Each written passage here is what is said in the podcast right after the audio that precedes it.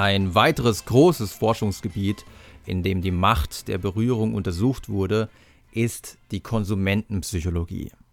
Natürlich sind Geschäfte und Verkäufer daran interessiert, wie sie uns dazu bringen können, dass wir noch mehr kaufen, damit sie noch mehr Profit machen können. Und demzufolge fließt auch ziemlich viel Geld in dieses Forschungsgebiet. Es gibt große, einflussreiche Journals, die sich nur mit solchen Fragen beschäftigen. Ich persönlich finde das nicht so schön. Umso wichtiger finde ich es aber, über die Forschungsergebnisse aus diesen Bereichen aufzuklären, damit man weiß, okay, ähm, da benutzt vielleicht jetzt jemand so eine Strategie, um mich irgendwie reinzulegen. Eine sehr einflussreiche Studie in dem Bereich wurde schon 1992 publiziert von Hornig in dem Journal Marketing Letters. Die Studie trug den Titel Effects of Physical Contact on Customers Shopping Time and Behavior. Ziel war es, durch eine leichte Berührung am Oberarm für so circa zwei Sekunden die Besucher eines großen Bücher- und Bürowarengeschäfts dazu zu bringen, länger in dem Geschäft zu bleiben und auch mehr Geld auszugeben. Jetzt stellt sich natürlich die Frage, wie berührt man den Kunden, ohne dass er misstrauisch wird?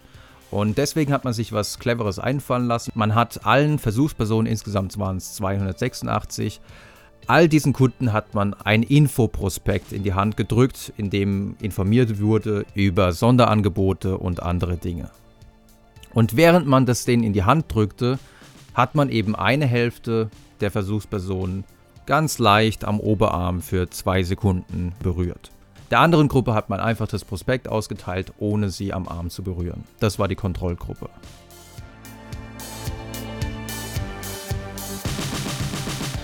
Diese Mini-Intervention, einfach nur die andere Person am Oberarm zu berühren, hatte laut den Ergebnissen einen enormen Effekt. Die Versuchspersonen, die berührt wurden, blieben im Durchschnitt fast doppelt so lange in dem Geschäft also sie blieben so im Durchschnitt ca. 22 Minuten, während die anderen Versuchspersonen im Durchschnitt nur so ca. 13 Minuten im Geschäft blieben.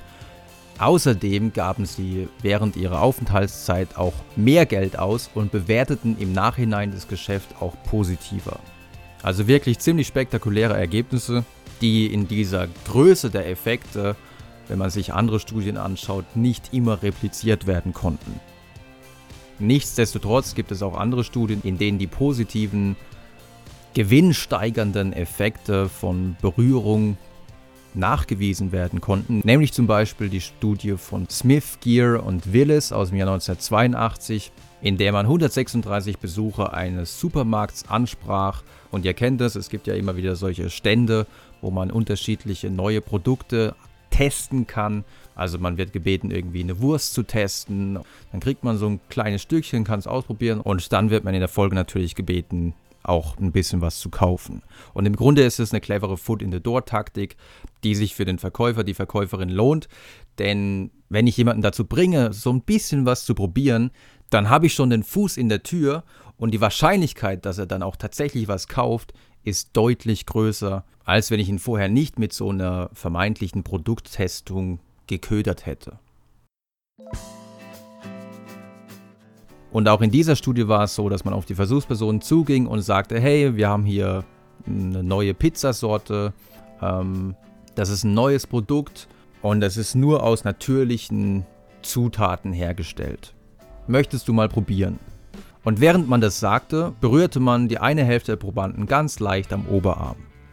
Durch die Berührung am Oberarm veränderte sich nicht nur zum einen die Bereitschaft, diese Pizza zu testen, sondern es zeigte sich auch, dass im Nachhinein, weil man hat den Versuchspersonen dann auch noch gezeigt, hey, guck mal, hier im Tiefkühlregal kannst du diese Pizza finden und wenn du willst, kannst du sie natürlich kaufen.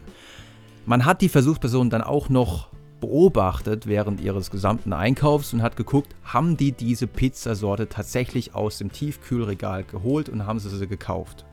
Und tatsächlich diejenigen, die vorher berührt worden waren, kauften die Pizza deutlich häufiger mit einer Wahrscheinlichkeit von ca. 37% im Vergleich zur Kontrollgruppe, wo die Kaufquote nur bei 19% lag. Und diese Ergebnisse wurden auch in einer neueren Studie jetzt quasi repliziert, in der Studie von Giga und Jakob aus dem Jahr 2006. Erschienen ist die Studie im International Journal of Management. Und das Schöne an dieser Studie ist, dass man diesmal sehr, sehr viele Versuchspersonen hatte. Insgesamt 1096 Passanten eines öffentlichen Marktes. Und die Forscher hatten da eben so einen kleinen Stand aufgebaut mit allerlei Lebensmitteln, Gewürzen etc. Und das Ziel war, wie in der Studie zuvor auch, die Probanden dazu zu bringen, ein Produkt zu testen. In dem Fall war es eine kleine Schüssel, in der Oliven waren. Und man ist dann auf die Leute zugegangen, hat gesagt, hey, wollen Sie mal hier die Oliven testen? Und während man das gesagt hat, hat man die eine Hälfte eben leicht am Arm berührt. Und wenn man sie berührt hat, war nicht nur die Bereitschaft höher, die Oliven zu testen, sondern auch die Kaufbereitschaft im Nachhinein etwas an diesem Stand zu kaufen, ging deutlich hoch von 10% äh, in der Kontrollgruppe auf immerhin 17,6% in der Experimentalgruppe.